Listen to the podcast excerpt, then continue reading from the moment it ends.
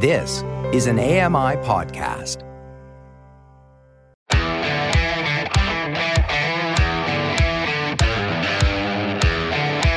Hey, Double Tappers, it's Friday the 13th, and myself and Shaun sit down with some really interesting guests to talk about the settings we all change on our Mac and Windows computers.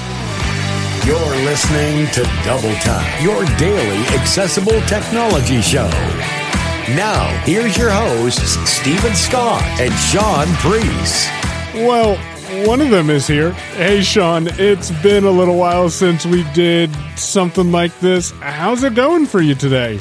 Ah, oh, it seems like only yesterday to me, Michael. no, thank you so much for coming back. I really appreciate it, and it's great to have you here.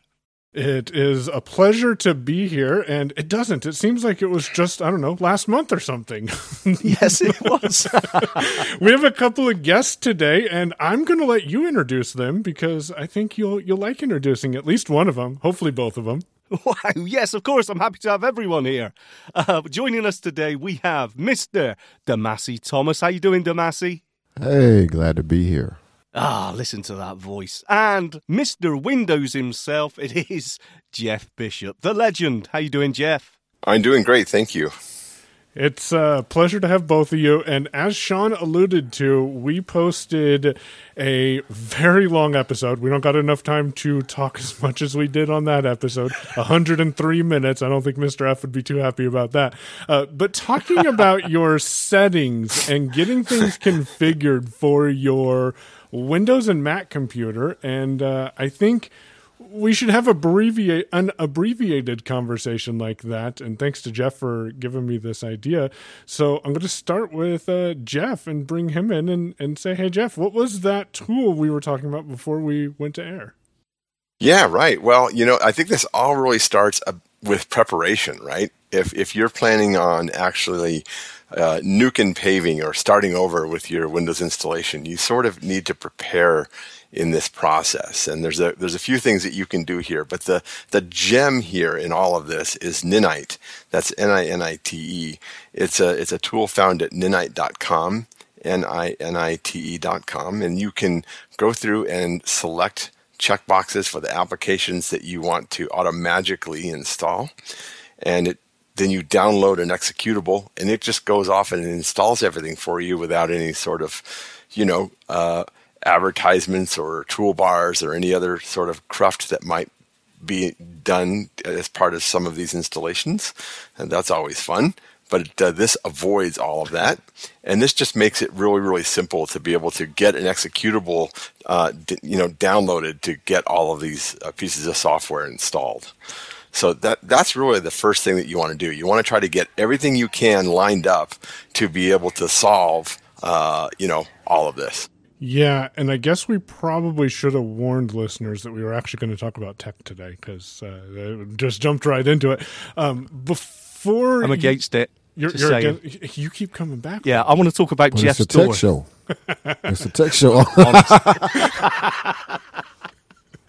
so I guess a big question might be because you you mentioned a nuke and pave there, Jeff. What does nuke and pave mean, and why might someone want to do that? Well, you know, Windows is an interesting beast, right? Uh, over time, the the registry may get large. Uh, performance might degrade slightly. That's gotten better over the Windows releases over time, but it's still sometimes something that you might want to consider doing every couple years or so. So when we say nuke and pave, this really means either doing a Windows reset, where basically you're starting over as part of your installation process, or you're physically, uh, you know, formatting a disk and actually reinstalling Windows from scratch. There's a couple of ways to do this. A lot of times, what people do is they'll upgrade from, say, you know, a, a hard drive, a spinning hard drive, to an SSD, a solid state drive. And in this case, yeah, you're going to need to to actually reinstall Windows as part of that process. So when we say nuke and pave, we basically mean, you know, blowing away everything that was your Windows installation and starting fresh. That's really what that means. Gotcha. And so Ninite will let you gather up your applications to be able to install those on a very easy process to where all you have to do is go and run that executable. And you can prepare that before you want to prepare that before you destroy everything, right? That's right. And you can do everything from Google Chrome and Firefox to NVDA and a bunch of other utilities, uh, including, you know, things like WinSCP and some Unix tools. And uh, I think you can even do uh, Skype. Uh, it offers OneDrive, which is kind of interesting because if you're installing Windows 11, you'll get OneDrive. So I'm not sure why that's there. It's kind of a fascinating thing. I don't I don't quite understand that one. They do have a screen reader section where they try to pick applications that are screen reader friendly. I don't know that that's absolutely necessary. I think you can go through their list. It's very extensive, and you can pick the things that, that you want, including FileZilla. If you ha- you're you're needing to you know FTP files around and you know, do those types of things. Uh, Everything, which is a really popular app, is also part of this list. And you basically just run this. You give it, uh, you, you, know, administrative permissions. It will prompt you. You'll get a UAC prompt, and then you just basically, you know, go eat lunch and walk away from your computer and just let it munch away. And within ten or fifteen minutes, you know you'll have uh, 10 or 20 applications or more installed it's very very fast and requires no intervention from you except for you needing to configure the applications like you know FileZilla or or, or, mm. or other applications. So yeah, it, it it becomes really simple that way. And then you can just store that executable on an external drive, so you always have it available. And what I like about Ninite is it will download the latest versions, uh, as as Jeff had mentioned, so you get the absolute latest that's available. Demasi, what's available on the Mac for something similar? So when I'm preparing to do a nuke and pave on the Mac. Uh, one thing I always make sure I do is I will run Brewfile, uh, which dumps out, and that's using Homebrew. That's a command line tool. I don't actually know of a GUI way to do this, which is something I should research. But uh, from the terminal on the Mac, you can use Homebrew to generate a file of all of the applications that you have installed. And I have noticed that this also works even if you didn't use Homebrew to install these applications. Uh, it'll pull those in and basically builds a very nice list of all of the applications you have, whether Mac App Store or uh, direct downloads, as well as any of the Unixy tools you've installed, such as PHP or Composer, things like that as well. Git, and that pretty much uh, gives you a starting point from when you're setting up, you know, going back into the terminal. So typical setup for me on a Mac with a clean install is go to the homebrew site at brew.sh, that's B-R-E-W.sh, and copy the command to install it, open up my terminal, run that command, and then immediately after that, copy over my brew file from its external drive and run Brewfile install and we're off to the races. And as Jeff said, at that point, you can kind of walk away from the computer for a little while, go get some coffee or something. Let it do its magic. Magic. Shaun, do you use either of these tools?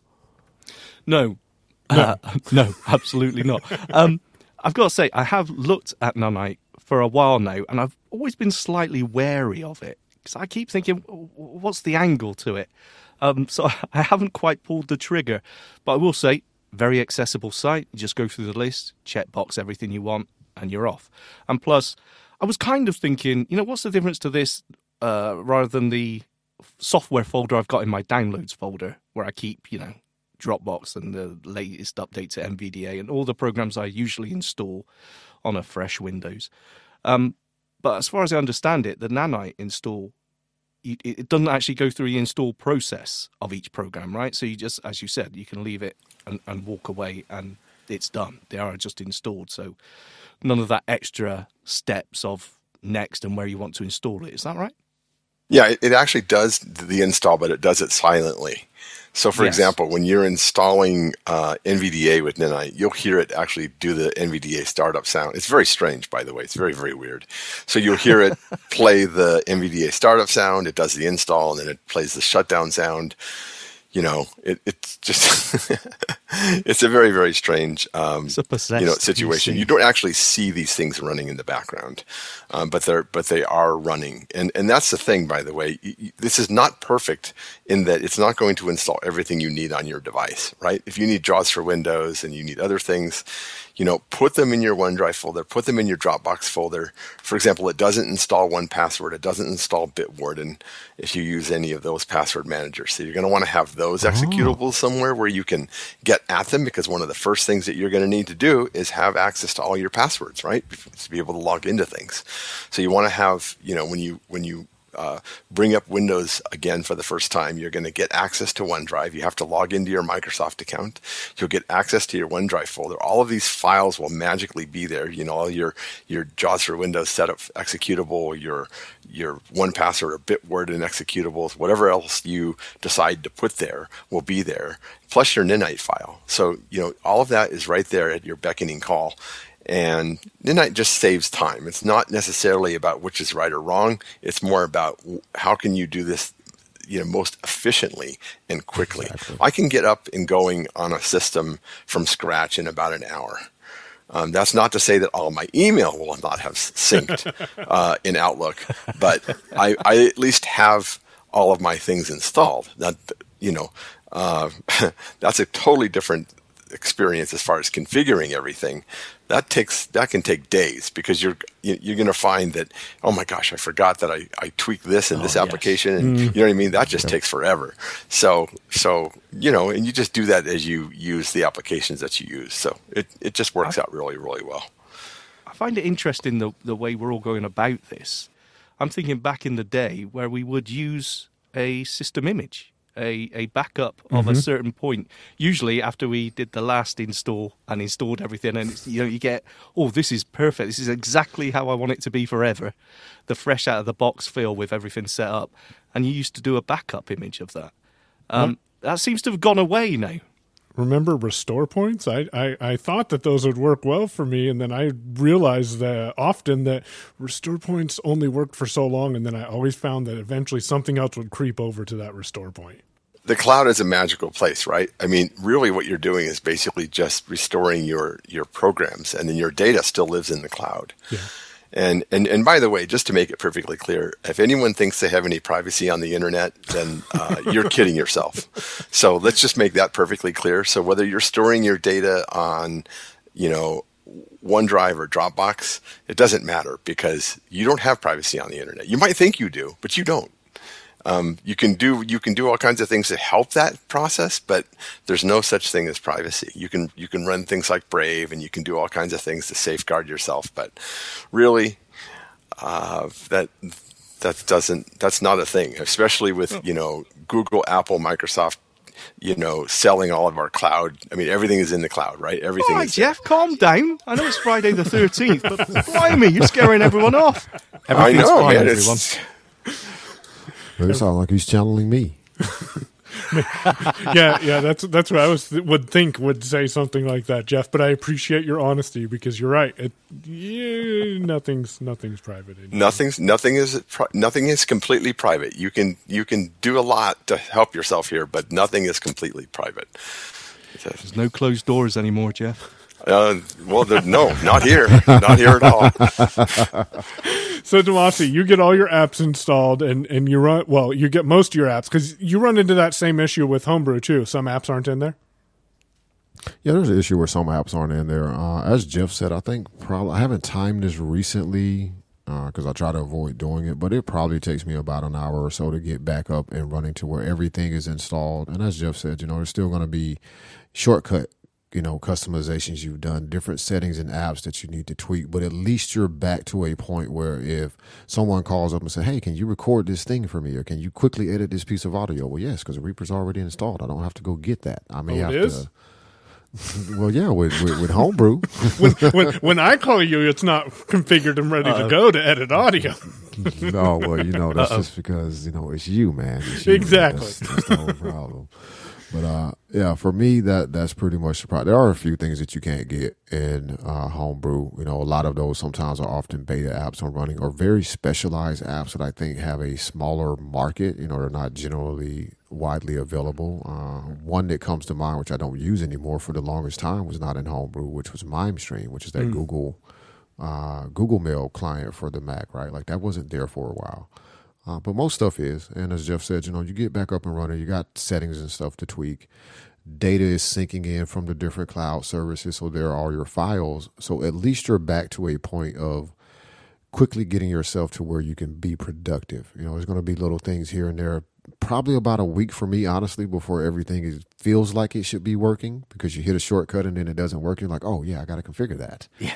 uh, but you're you're out there and running, and like Jeff said, this is just an option, right? A lot of people don't go this route on the Mac, especially, and I know it's you're, you're jumping down into the terminal to do something. It's just about Yeah, efficiency. Another another solution for this for people though is, as Jeff mentioned, grab the things that you know you're going to need and just keep a zip of those. You know, keep those in a, a cloud storage service so you can sign into that, and you know, grab your text expander and your your uh, Fantastical and your One Password or your Bitwarden and, and just get those installed. And even if they're older versions, like on first run, it's going to be like there's an update. So you know, do your updates. Uh, and much like I think with the Windows Store, you know, a lot of the things that you purchase through the Mac App Store, it's just a matter of going through and just hitting the button to say install, install, install. So if you choose not to go one of these routes that we've been talking about, still do some pre preparation before you nuke your machine to make sure that the key things are top of mind for you or the installers for the key things uh, for you are somewhere you can easily retrieve them. And deauthorize your software. I think that's important to, to think about too before you reset your computer because when you reset your computer, that also means that you're clearing out that license for that software. Oh So- yeah, that's a big one. Yeah, I'm guilty of, of uh, sometimes forgetting to deauthorize my JAWS. So all of a sudden, I, I reset my computer and it says, You have no more authorizations left. And I got to go through that uh, to get that all figured out. One thing to keep in mind here is make sure you know where your data lives. Yes. because if you're not storing your data in the cloud, then if you format your disk, the data is gone. So just make sure you really, really know before you begin this process where your data is and either back it up to an external drive or put it in cloud and make sure that the cloud has synced your data first, right? so check that system tray and make sure that things are are done. You know, you don't you don't want to you don't want to start this process prematurely because boy, you will be a very very unhappy panda. very unhappy person when you reboot and they're like, oh wait, uh, I don't have that report that I needed to submit. It's like, well, yeah, I guess you're staying up all night to rewrite that. But I just put Yeah, it in that- Dropbox. Shouldn't it be there? No. Those take time. No, no, it takes yeah, time. it takes time. to Yeah. Make yeah. sure Be, be, very, actually- be very very careful. When does that last happen to you? I'm, I'm thinking now, if I want to do a refresh the PC, which is a great feature in Windows, by the way, I'm, I'm just grabbing everything off my desktop. Maybe out I of the thi- downloads folder as well. I can't remember Jul- the last July time for me. Oh, oh, okay. and what When I- was that? Uh, that that was when I left Microsoft, so I formatted all my machines and uh, refreshed them. So I wanted to start fresh on on both my personal and other devices that I might use for for work that I have. So I have you know multiple machines that. So, yeah, so that that's why I chose to do that. But it was time to do it anyway. I mean, I, I hadn't done it for oh my gosh years. So it was. Yeah, but I, It was I the mean, right when did you do it. actually lose some data? Some Oh, lose data. That Lose that hasn't happened in ten years. March Like- for you, Demasi, huh? Yeah, I mean, I did have a backup, so I guess technically I didn't lose the data. But for a little while, I was sitting here like, um, so Yes, Dumb Dumb here didn't back up his SSH key, and now I can't access any of these servers. but fortunately, I did have a backup, uh, like a backup backup up to the cloud uh, storage, so I was able to go and retrieve that out of that that uh, most recent backup. But yeah, that's the, that's one of the things. That's why I say that pre preparation is very important before you you know hit that re- reset or wipe my disk you know button uh, make sure that you have thoroughly checked your system to make sure you're not leaving behind anything. As Jeff said, it will be erased, and there's no coming back from that once you've done it if you have not backed it up somewhere or put it in a sync service. This kind of takes us into the primary topic of today, and that is your settings. Before we get there, though, uh, anyone who knows me knows that I absolutely despise the Mac App Store in Ventura specifically. Uh, Sonoma seems to be better, but for me, it was very difficult to navigate the App Store and find the information that I wanted and then go download the tools. So in Homebrew, there's a utility Demasi introduced me to. It's been about a year now, and ever since then, I don't use the Mac App Store Store. Um, and so if you're open to using the command line, and I know it's scary for some, but if you're open to using the command line, you can install a tool called MAS, M-A-S, or Mac App Store. And what this will let you do is search for different applications that are available in the Mac App Store. Um, I don't know, Demasi, if they're paid applications, can you download them through MAS? I know if you have to buy them, you can't. Um, but you search for those, and then uh, when you get the code that it gives you, it's a long set of digits that I have saved in a draft file that you can then just type mas install in that application and then you don't have to mess with the app store. You don't have to do anything because those will just show up in your applications folder. And often i will go that route if an app i am looking for either isn't available in homebrew or is um, in the app store as well as homebrew and i just need the app store version. Yeah, and it will download any app that you have in your purchase history as well as uh, a free app. But yeah, if you have to pay for the app, like you actually literally have to go and pay for it at this point, you're going to have to go into the App Store and, and click that button that says, you know, nine ninety nine. Hang on, hold the phone here. Is the Mac App Store that bad that it's easier to go do it through the command line? or am I just lazy? For me, Ventura was that bad. Like Ventura, Ventura. I I struggled with navigating in Ventura. Um, Jeff, you use Ventura, don't you?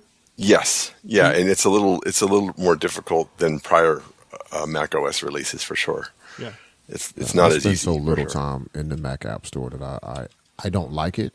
Uh, but I also don't have to go there too often unless somebody tells me about an amazing app in the App Store that I should get, like Centered Head, and then I'm in the App Store. But yeah, it is rough. It, it, it is pretty rough uh, in Ventura. What purely sure. from a, a navigation point of Yes. view? Is it just getting around the Yes. app? Yeah, it's it's Yes. super cluttered and and a lot of interacting, uninteracting. One one listener of Double Tap, and I don't remember who it was, shared a tip a couple of months ago about using Command one through eight to be able to jump to the different sections of the App Store.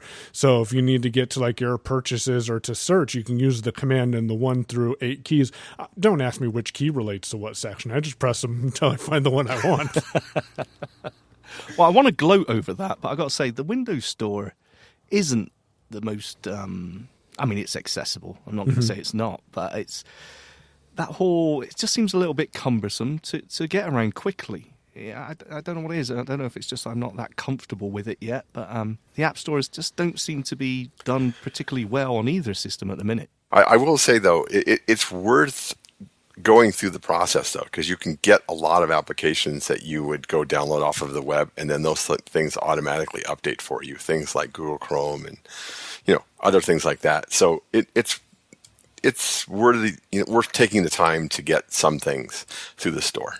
So once we've gotten everything installed and, and gotten stuff set up, uh, that kind of takes us into having to configure our devices to actually do what we want. We've brought it up a couple of times where it might take us a week or two to be able to get things the way we expect them to, or you'll hit a keystroke. For me, it's keyboard commanders. I, I think I finally found a way to solve that for myself. Uh, but keyboard commanders that don't work or numpad commanders that don't work the way I expect them to.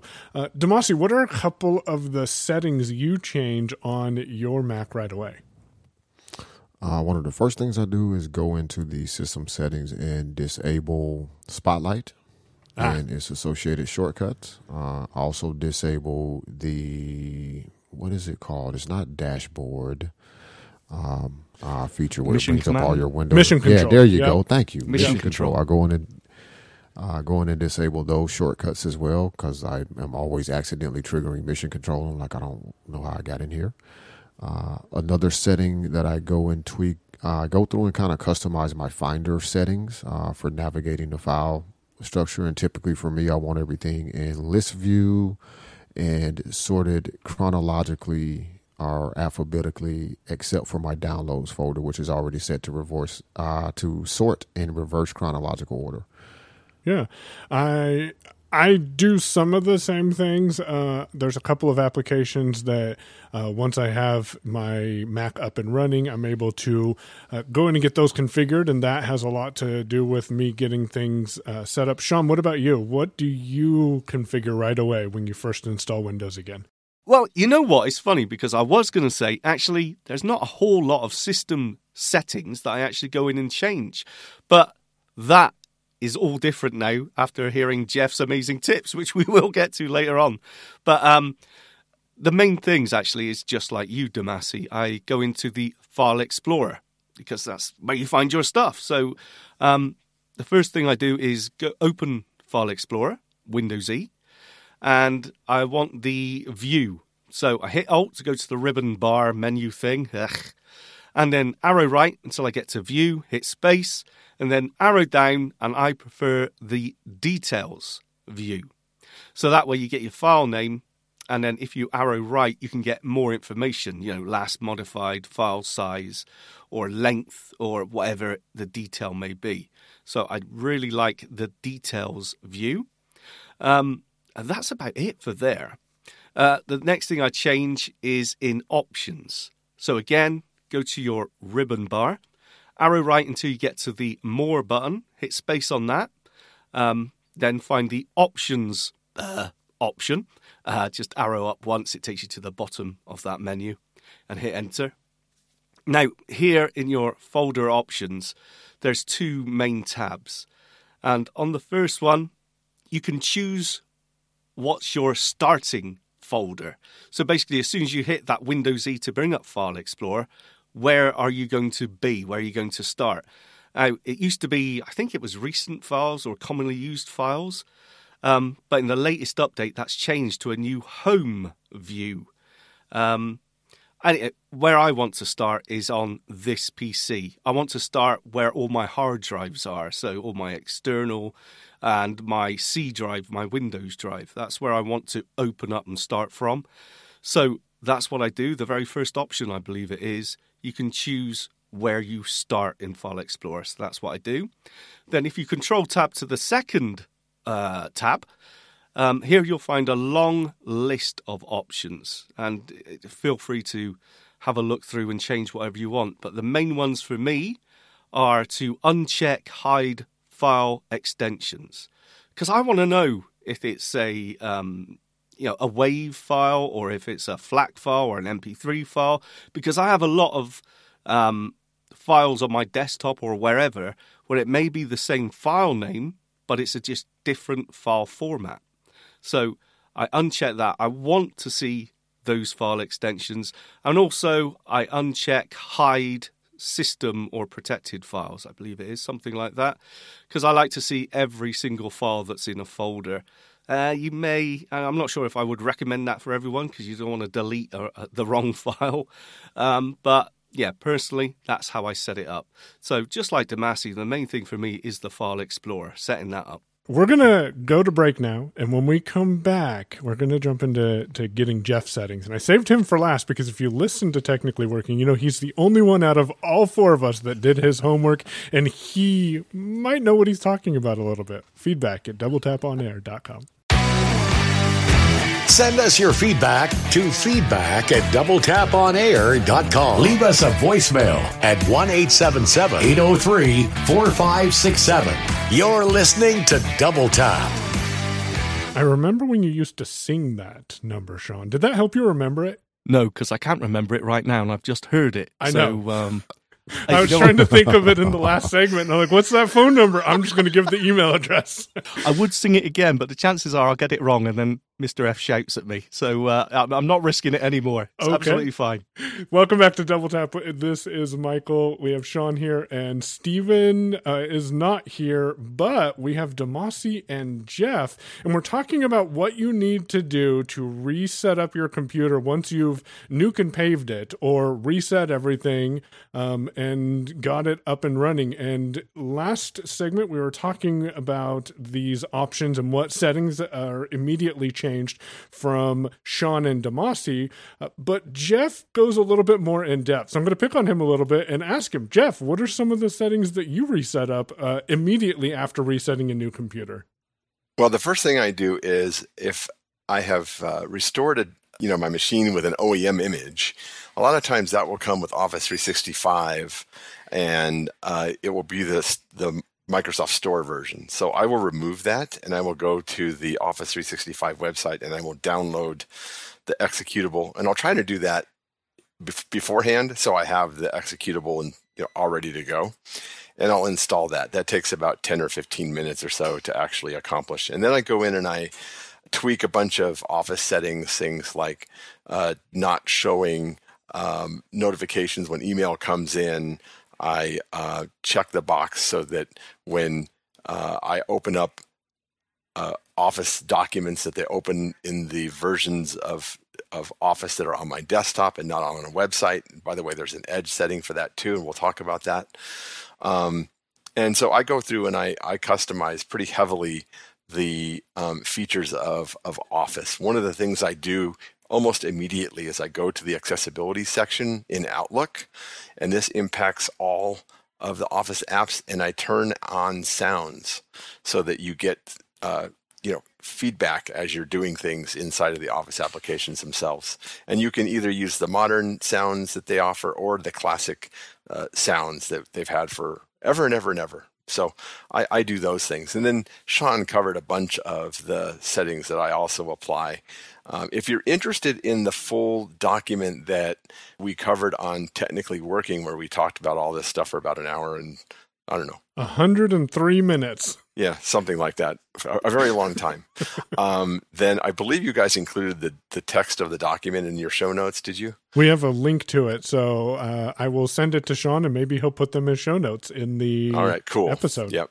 Ignore Absolutely. the typos in it because it was very hastily put together. But hey, it, you know, it is it is there. But you it's can go through all four pages. pages. yeah, and, but we're going to talk about the the meat, which I think is the the really interesting stuff that that we got out of that presentation for the majority of you.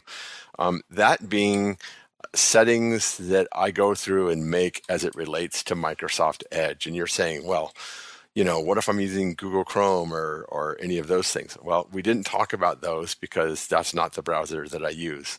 Now you can use other browsers as well, like Brave, and and some of this stuff that we're going to talk about actually circumvents some of that, meaning that they already do this.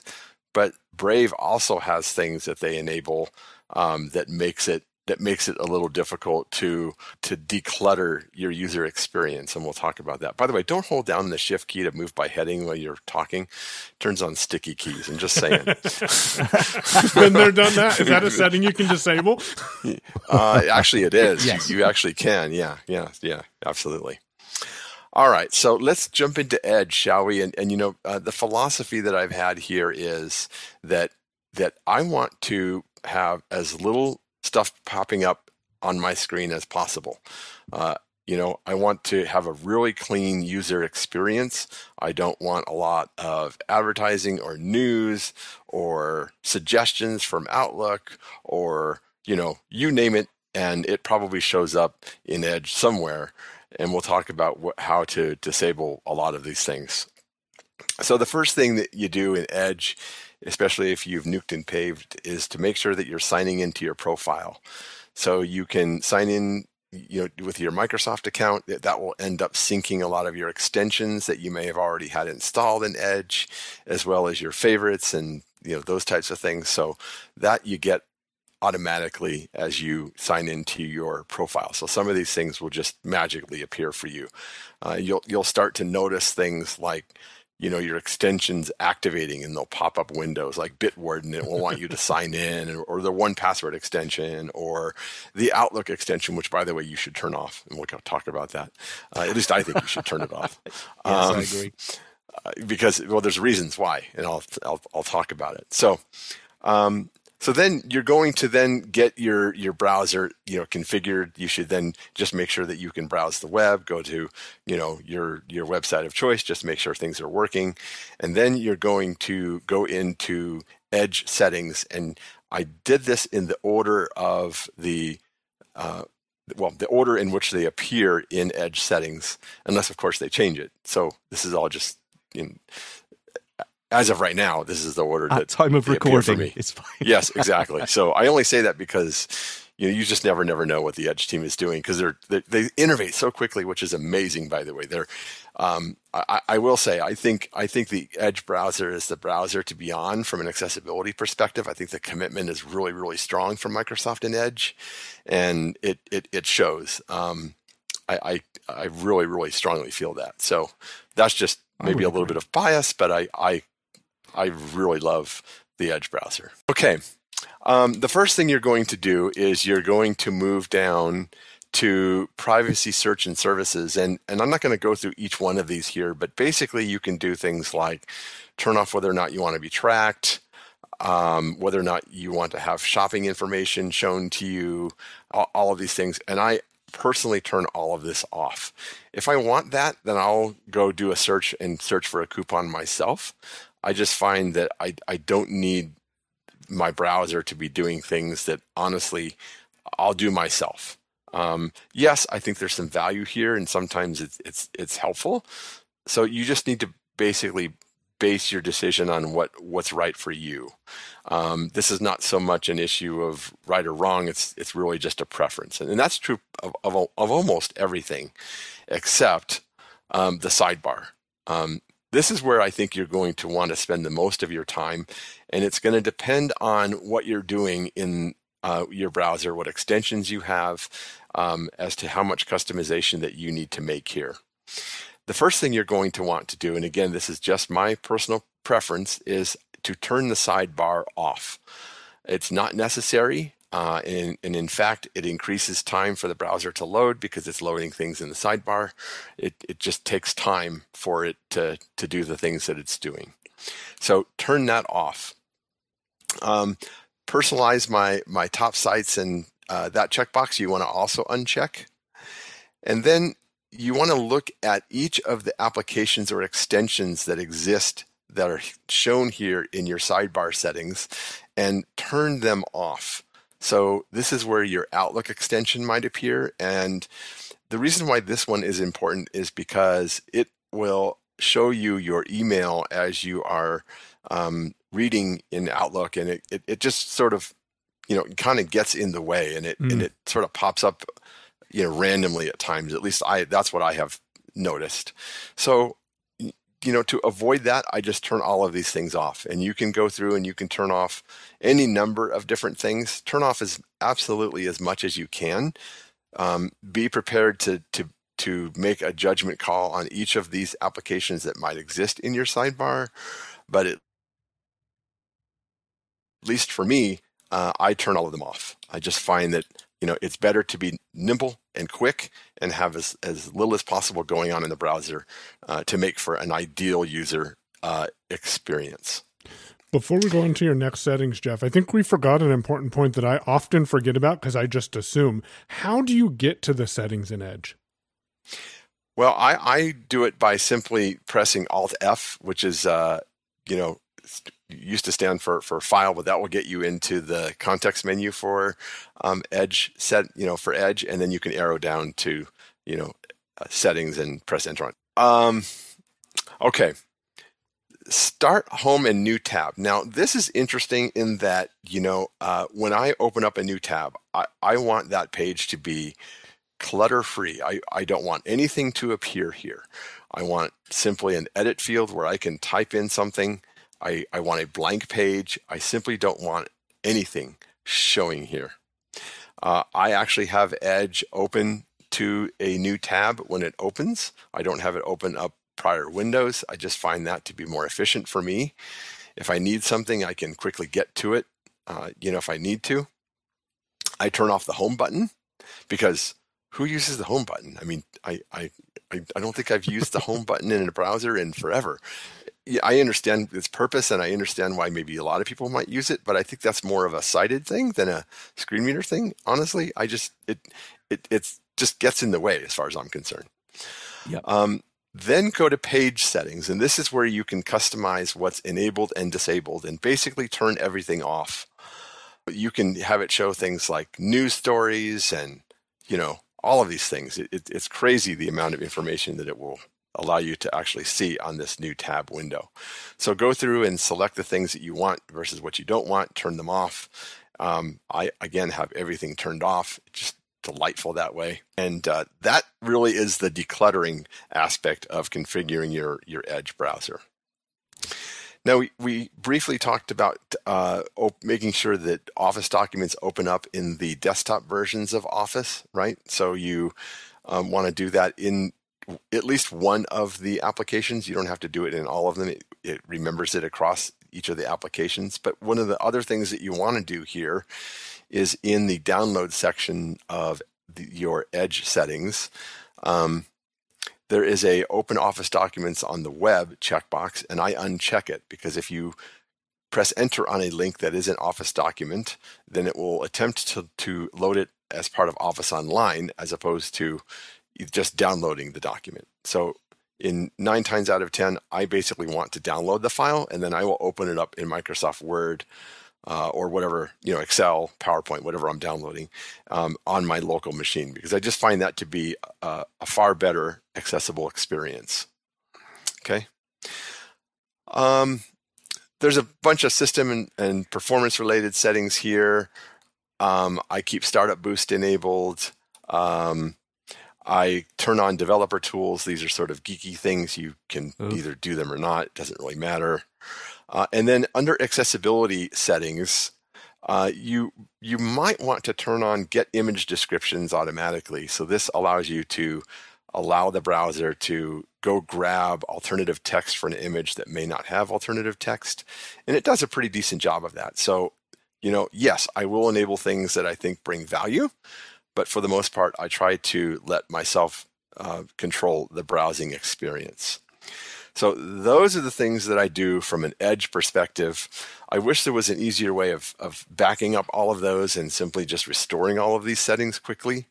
I, I don't know how much of these are remembered as part of your Microsoft account. I don't think that all of them are based on the the work that I've done um, in restoring machines over the past few months. But uh, you know, these are these are just some of the tips that I try to do when uh, I'm configuring configuring my browser. So. And a lot of those settings are also available for Edge on the Mac as well. So if you're they a are. Mac user, you can go in and make those modifications. And I like what Jeff emphasized towards the beginning. Um, you know, that's the settings he changes on Edge, but you should go in and, and actually look at the settings um, in the browser of choice that you're using too.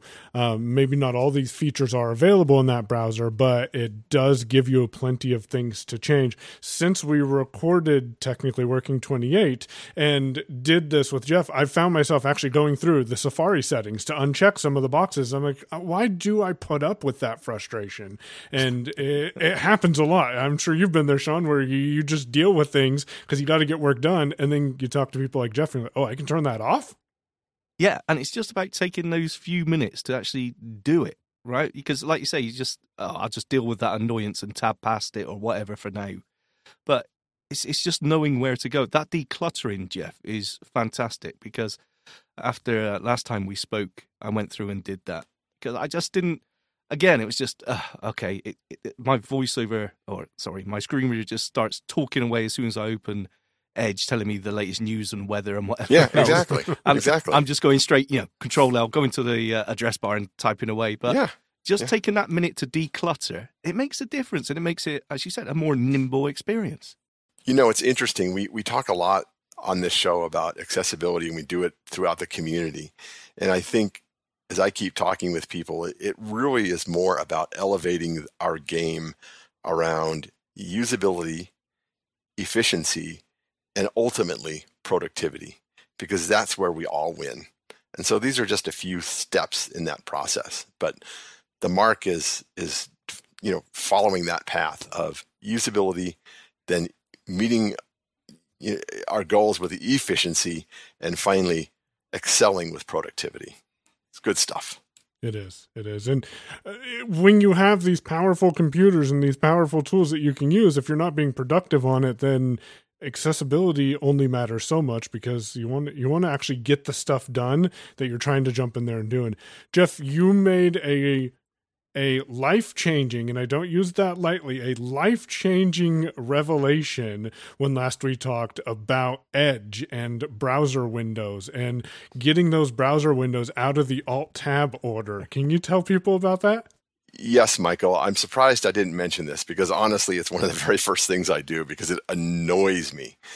Um, you know, now what happens with Edge is if you open up a new tab, it becomes part of the alt tab order. Whereas in the past, you could open up five tabs and then you could control tab between the tabs and you had one edge window, right? Because you're not really, eh, you know, having five different copies of Edge running. It's one copy of Edge, right? So mm.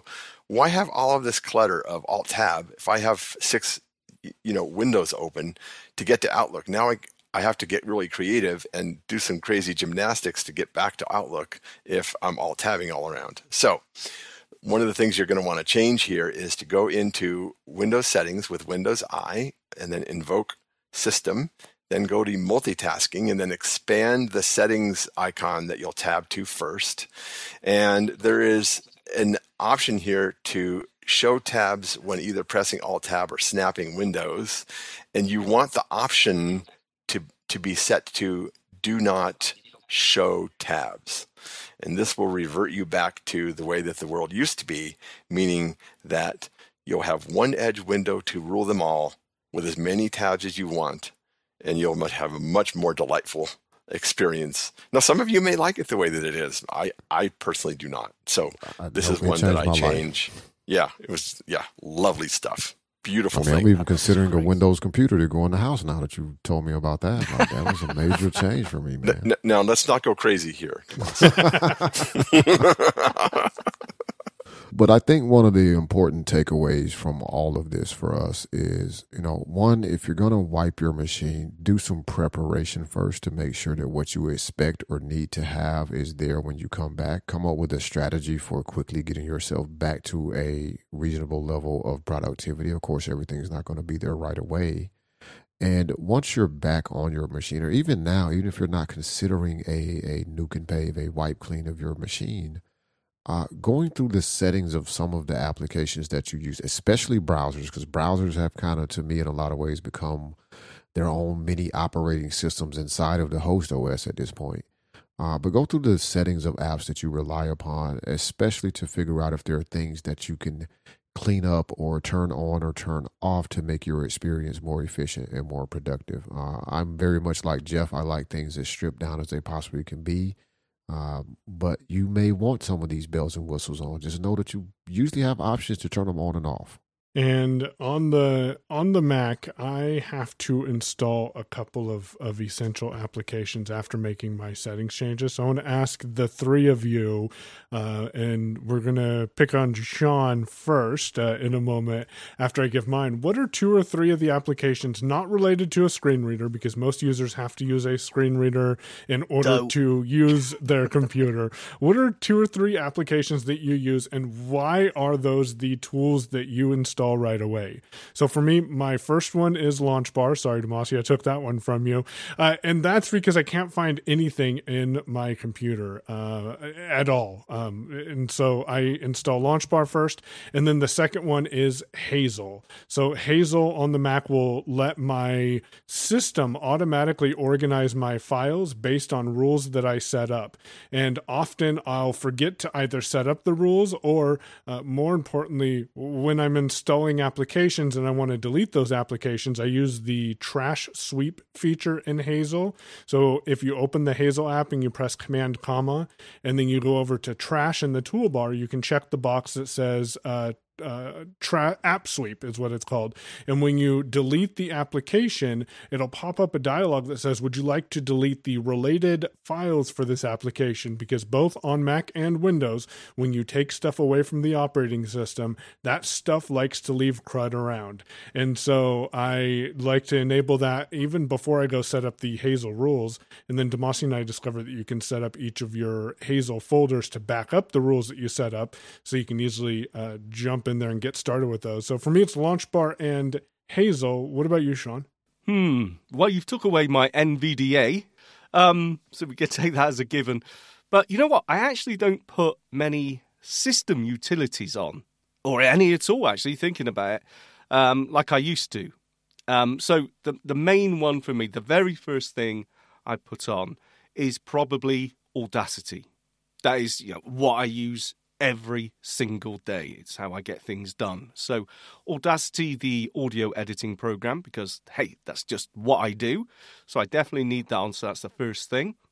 Secondly, of course, I have Dropbox and set up my OneCloud, uh, everything like that for my cloud. That's where I keep all of my backups, all of my um, work files. So Dropbox is essential. And to be fair, I usually do that first because having that sync, you know, when it, it sets up and connects to your account and starts to link all those files, that can take ages. Usually that's an overnight thing for me. Even when I'm not pulling the files down from the cloud and actually copying them to my computer, it's just basically a shortcut to the cloud file itself. It can still take a really long time. So, yeah, definitely Dropbox. Um, oh, of course, and it's essential that I have WhatsApp installed. It's become the must have communication tool for me because it doesn't matter what other people are on, if they're on Mac, if they're on Windows, Android, iPhone, doesn't matter. If they're on WhatsApp, we can have immediate communication. WhatsApp is amazing. Um, so, yes, download WhatsApp from the Windows Store. And uh, the last one, surprise entry for me, and it's after uh, a really cool demo that Lord Dr. Robin Christopherson did on this show a few episodes back, and that is the accessible YouTube downloader. Now, I say it's a surprise because I don't have a problem with the YouTube website. I think it's absolutely fine. Yes, it's really cluttered, but I just, you know, jump through headings and look through the videos that are there. Um, I hit E to jump to the edit field to do a search for the video I'm looking for, and it all works fine. So I thought, why would I want to use the accessible YouTube downloader? Yes, it's a very nice interface for screen readers, but eh, I'm all right. But I actually tried it, and the download feature is something that I think is a must have. It's so good. Just being able to, you know what, there's a video there I really want to watch, but maybe it's a long one. You know, I haven't got time now. I can download the MP3 version of it, and you know, I could stream it later on, listen to it on a, wherever on my phone or my smart speaker later on. So, yeah, that's funny enough. It's a surprise entry, and it surprised me, but accessible YouTube downloader. Yeah, that was a great demonstration that Lord Robin did, and it yep. it it made me think, huh, maybe I should play with this. Uh, Damash, what are your first few applications? So I'm going to uh, skip any obvious things like password managers, etc. Right. So one of the first apps I have to have running, otherwise my life does not work, is Drafts uh, because it's where I capture a lot of text from different places as well as store a lot of text when I'm like I take notes on uh, business meetings inside of Draft, so I need that app installed for sure. Uh, another one that is a very early install for me is going to be Fantastical because that is what I use to manage the four or five different calendars that I have to deal with. And uh, if I don't know where I'm supposed to be, I promise you I will not be there. if it's not on the calendar, it's not happening. It ain't happening, I'm telling you. um, and if there's one more app that I very quickly have to install for myself is SoundSource uh, from Rogue Amoeba. And that is because that is a, to me, a much better interface for dealing with sound levels, volumes, routing audio for different applications on my Mac than anything Apple offers inside of system preferences. Yeah, and see, uh, for me, it's loopback, audio hijack, sound source, all of that suite of things. But I just, I know they don't come with the operating system, but they're installed like but the first thing, like they're part of the operating system in my mind. Uh, Jeff, what about you? And you mentioned an app that I got some questions for you about too. Oh, really? Okay. Well, my top three are Visual Studio Code because uh, I find that to be a little more efficient than even Notepad these days because Notepad is driving me crazy. I have a tip on Notepad though too, if we have time, but maybe we'll save that. I'll send that in. You can play it later, Shaun. um, yeah, yeah. Uh, and then everything, which is a, a, great tool to allow you to search for files and you know uh, find things really, really fast. It's it's very, very efficient. And then to be able to keep me on task and you know I have a lot going on in, in my world, so I use Microsoft To Do. So those are the top three things that I probably install after doing the obvious things, you know, password managers and cloud storage and those types of things. Yeah, it was everything that I was going to ask you about. Can you tell us about that in 90 seconds? Yeah, I, I think I kind of summed it up. It's it it basically allows you to basically do a search and very very quickly, and I mean very quickly, find files on on your disk. Uh, w- Windows used to be able to do this really efficiently, and I have found that it's it's not as quick as it used to be. So everything sort of replaced that for me, and I love that application. And do you invoke it with a keystroke? Uh, you can. Okay. Um, it's also in the system tray as well. Huh. I'm going to have to play with this. Well, gentlemen, it has been a pleasure having you all on here. Shaun, do you have any closing words before we wrap up? Of course, I have. I want to say thank you so much, Michael, Damash, and Jeff. Absolutely amazing work. Now, when I was on with you on Technically Working, everyone should check that out, by the way, the Technically Working podcast. Um, yes, it was a long discussion, but I thought there was just so many bits of great advice and tips on there that I really wanted you guys to come on and share some of that with our Double Tap listeners because not only is it just really useful information, but it can really help getting things done, as we've talked about productivity or just making your device a nicer place to be. So I do realise it was a little bit of a departure for us here at Double Tap. I mean, we are a tech show, honestly, but wow, that got techie. Uh, but again, thank you so much.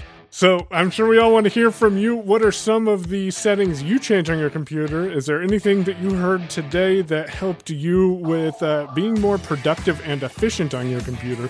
Feedback at doubletaponair.com or 877-803-4567. Yes, I looked the number up to make sure that I had it correct. That's cheating. but I did it. Thanks for having me here, Shaun, and I appreciate it. You guys have a beautiful day.